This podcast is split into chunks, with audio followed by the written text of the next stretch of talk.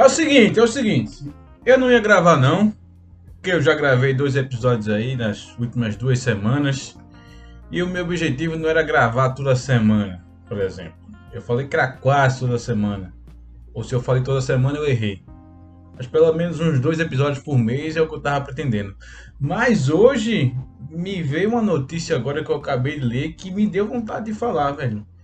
Porque foi justamente uma coisa que eu tava pensando nessa semana por algumas coisas.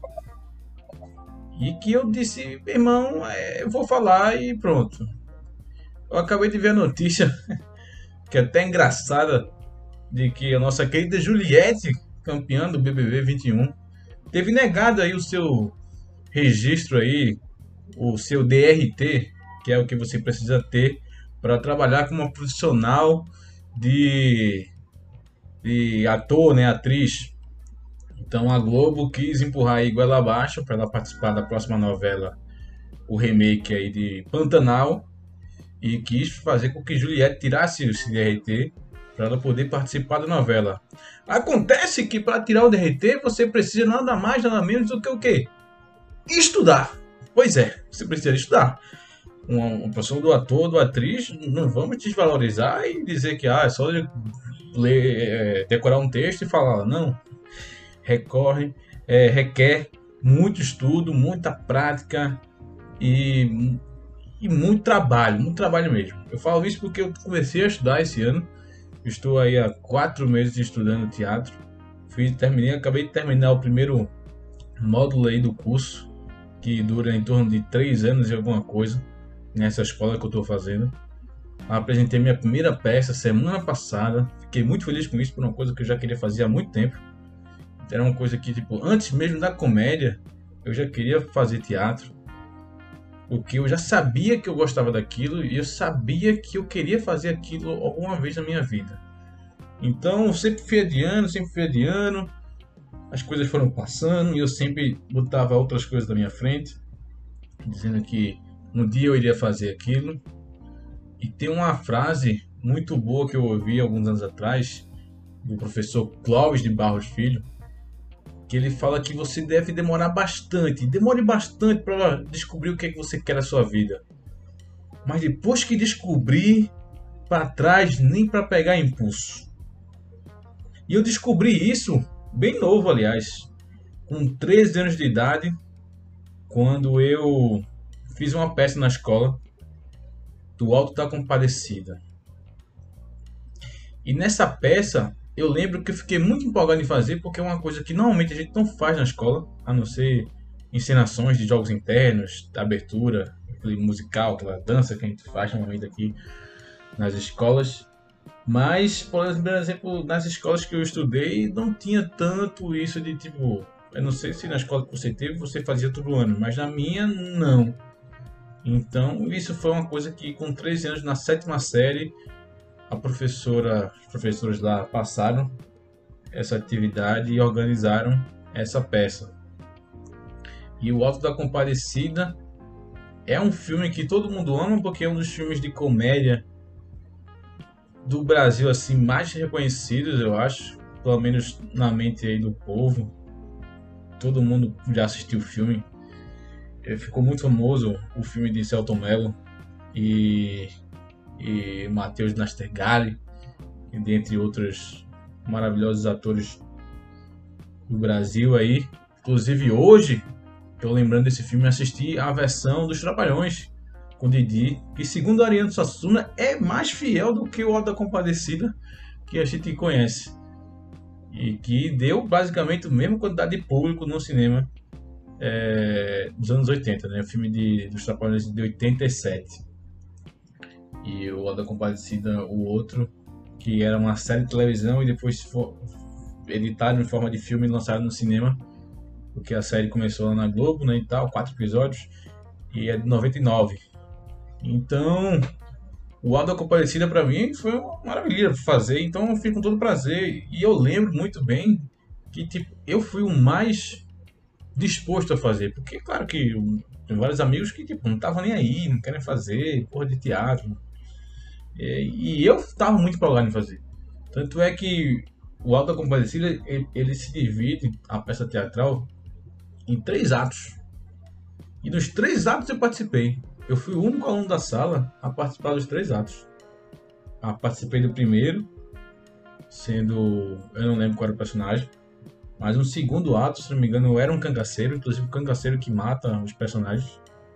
E no terceiro era nada mais nada menos que o João Grilo, o personagem principal e que tem mais fala. Eu lembro muito bem que eu tive muita facilidade em decorar os textos. Muita facilidade em decorar os textos. Tive essa facilidade enorme. Eu lembro que eu passando um texto com minha mãe, ela lendo as falas, eu repetindo, tinha decorado tudo certinho mesmo. E quando chegou para fazer a peça, o meu parceiro de cena, que é o meu amigo, que eu tenho contato até hoje, Daniel, ele era fazia, eu contracenava com ele porque ele era o diabo. Então, basicamente, o terceiro ato sou eu falando com ele. Claro que tinha uns outros personagens ali, mas basicamente sou eu contra ele toda hora. E ele não decorou nada. Ele ficou na frente de uma mesa, uma máscara de diabo e aí o livro, que no filme ele usa um livro lá, ele usou como livro de falas. Então ele ficava de costas para mim e lendo todas as falas. E eu decorei tudo e falava, repetia e ele falava de acordo com as coisas que estava lendo. Então foi uma disfarçada boa e que deu certo assim, né, para quem não tinha decorado e não queria decorar. Mas eu achei muito legal e foi uma coisa que, tipo, eu tive muito prazer. E desde então eu disse, um dia eu vou fazer aquilo. Um dia eu vou fazer teatro. Um dia eu vou, vou, vou fazer isso. Mas antes eu preciso fazer o quê? Ah, eu preciso estudar mais ainda, né? Tem o ensino médio aí. Tem o vestibular. É, é não vai dar pra fazer agora. É, meus pais não vão deixar, né? Então, tá, beleza. Beleza, beleza. Ah, depois do ensino médio, depois do ensino médio, eu faço Aí passei o ensino médio todo, né? Fiz, passei no vestibular da faculdade que meus pais queriam, que era a faculdade de Direito. Eu queria ter feito outro curso, que era o curso de História. E não fiz porque, ah, aquelas coisas sempre, né? Eu já falei isso aqui outra vez. Mas aí acabei fazendo Direito e quando eu comecei o curso de Direito, aí eu disse, pô, eu vou fazer teatro ainda. Mas agora eu tô fazendo faculdade. Como é que vai fazer? Como é que vai ser isso? Eita, ah, pronto. Quando terminar a faculdade, assim que eu terminar a faculdade, eu faço, eu faço curso. É, aí eu vou começar a fazer curso de teatro, depois eu faço um curso de canto também. Que na mesma época, dos 13 anos, foi quando eu descobri tudo que eu queria fazer. Eu aprendi a tocar violão também. É, queria aprender a cantar. Enfim, meu sonho era ser guitarrista. Tava sendo a época do rock and roll, a época que eu conheci o rock também, através desse meu amigo Daniel, que me, me, me apresentou isso, a guitarra, o violão. E aí eu, com 13 anos, eu sabia tudo que eu queria fazer na minha vida, mas tinha outras coisas que a sociedade limita, né? Diz que você não pode fazer, que não é legal, que isso não vai dar dinheiro, enfim. E aí eu disse, depois da faculdade, quando eu tiver já um emprego, aí eu faço. Aí eu vou poder fazer com o meu dinheiro, que aí não vou poder depender de ninguém. E aí eu terminei a faculdade e, tipo, não vou conseguir emprego. ah, não consegui emprego, pois é. Não consegui emprego. E aí eu, eu tive que fazer outras coisas, né? Tive que ir atrás dessas coisas. E aí fui fazendo outras coisas, me descobrindo, descobrindo o que eu ia fazer, se eu, continu, se eu ia continuar no direito, se eu ia fazer outra coisa. E foi quando, depois de muito achado, muito, muita coisa assim, não deu certo, né? Eu resolvi começar a fazer o stand-up. Porque era uma coisa que, tipo, eu via que dava para fazer, porque eu gostava de falar em público. Eu não tinha vergonha de falar em público, porque eu já, já tinha experiência com isso na minha igreja, eu falava na frente dos, dos jovens, de várias pessoas, então eu já tinha essa, essa prática. E como eu era uma pessoa, como eu sou uma pessoa muito engraçada no meio das pessoas que eu gosto, que eu convivo assim, dos meus amigos, então eles disseram, ó, oh, é bom tu fazer isso. É bom que tu, sei lá, eu acho que dá certo fazer. E aí eu comecei a fazer o stand-up e através também de um curso de oratória que eu fiz, que as pessoas também me indicaram fazer isso, porque viram graça nas coisas que eu falava. E aí eu fiz o stand-up, fiz o stand-up, e aí mais ainda sentia falta. Sentia falta do teatro. Tinha falta de teatro. E aí eu fiquei pensando, porra, eu tenho que fazer isso, velho. Eu tenho que fazer isso. Mas vamos lá, eu vou fazer isso. Quando é que eu vou fazer? Não. Deixa eu só passar mais um tempinho aqui no, no stand-up. E quando eu achar que preciso fazer o teatro para melhorar meu texto, aí eu faço teatro. Mas antes eu tenho que ir para o Canadá. Ah, eu vou para o Canadá mesmo. Ah, no Canadá eu faço. No Canadá eu vou lá, eu vou estar com um tempo meu assim melhor. Vou estar estudando uma coisa que, que é o inglês, né? E com o inglês depois eu passo para fazer um curso de teatro, já estar sem meus pais aqui, já vou ter uma liberdade maior. Então acontece que, e acontece que o Canadá também não deu certo e eu tive que voltar. E aí depois disso tudo eu já não lembrava mais assim tanto, por mais que isso sempre ficou na minha cabeça que eu deveria fazer o curso de teatro, que eu deveria fazer o curso de teatro. Esse ano teve uma coisa que me tocou bastante que foi a morte de Paulo Gustavo. É. E a morte de Paulo Gustavo, ela caiu num momento que a gente está sofrendo muito, que é o momento da pandemia. Inclusive ele morreu por causa disso. A negligência do governo, como também do vírus fatal que nós estamos é, convivendo, né? Vamos dizer assim. E aí, quando Paulo Gustavo morreu, que eu vi a matéria no Fantástico sobre a vida dele e sobre como ele começou, por que ele começou, o início dele, tudo.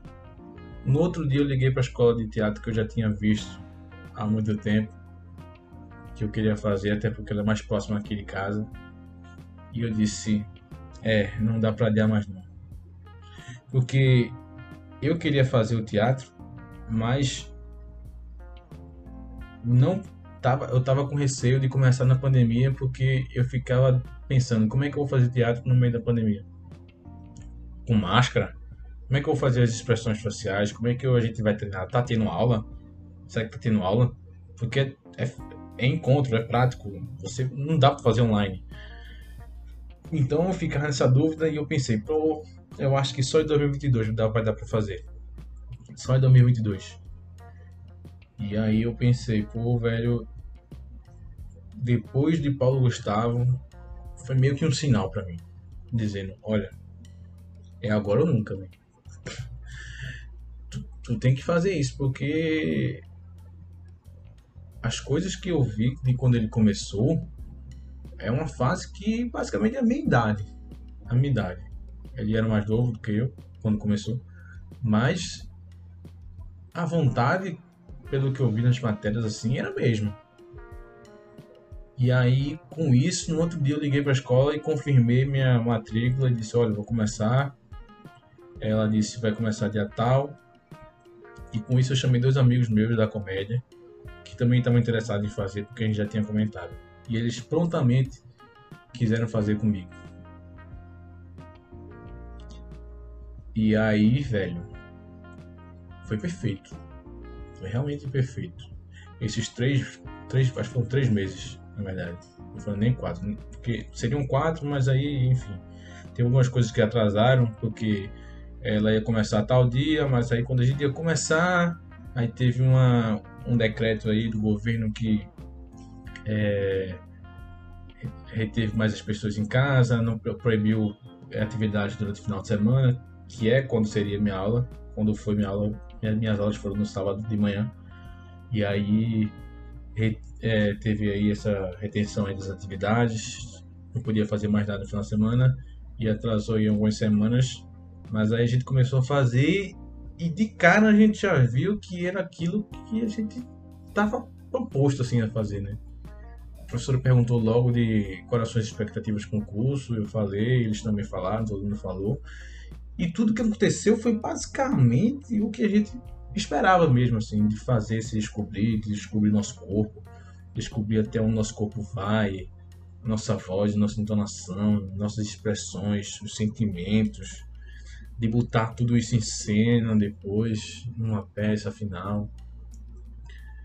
E descobrir isso através de uma coisa que a gente sempre quis fazer, no caso eu que sempre quis fazer, é uma coisa muito, muito interessante, gratificante, porque se você vê, eu, eu descobri isso com 13 anos, eu tô com 26. Ou seja, metade da minha vida, metade da minha vida, 13 anos atrás, eu já sabia que queria fazer isso. E passei metade da minha vida sem fazer, por causa de outras coisas. E você descobrir isso e fazer isso, como eu estou falando, requer trabalho, estudo, porque é uma profissão como qualquer outra. Você não vê nenhum médico chegando de hora para outra dizendo assim, ó, oh, ele tá famoso, ele quer ser médico. Precisa fazer faculdade não, deixa ele fazer uma cirurgia já. Ninguém, ninguém constrói um prédio de uma hora para outra porque tá famoso. Ninguém vai construir, ninguém vai ser advogado sem ter estudado, ninguém vai fazer nada. Eu sei que são comparações de situações cômicas que eu estou fazendo aqui, que realmente, ó, enfim, claro que ela já cantar, já ajuda, já tá no meio artístico. Mas não, mas não. É diferente, velho. É diferente as coisas. E eu tô vendo cada vez mais que isso precisa de estudo e prática, e eu vou ter que estudar, e o próximo período agora, que eu vou começar já essa semana, já vai, vai puxar mais, eu vou ter que ler livros sobre isso, que foi uma coisa na faculdade que eu não fazia nunca, que era ler sobre direito, porque eu não tinha interesse nenhum. Então, o meio hoje artístico, isso eu vou deixar para outro episódio, porque já chegou aqui o tempo que eu queria chegar, mas o meio artístico hoje em dia ele está cada vez menos qualificado e mais comercial. Mais comercial. Então, a reflexão que eu quero deixar é tipo, vale a pena? Vale a pena você ter menos qualidade e mais números? Enfim. Isso que eu vou falar no próximo episódio. Talvez na semana que vem. O que eu queria falar era, era isso. Tomara que você que tenha ouço, ouvido esse episódio tenha compartilhado a minha opinião aqui quanto a essa é, essa essa adesão de Juliette no mundo artístico como atriz dessa vez. E se não, sei lá, velho. Sei lá, velho. Foda-se. Foda-se. Tchau. Fico aqui por hoje. Muito obrigado.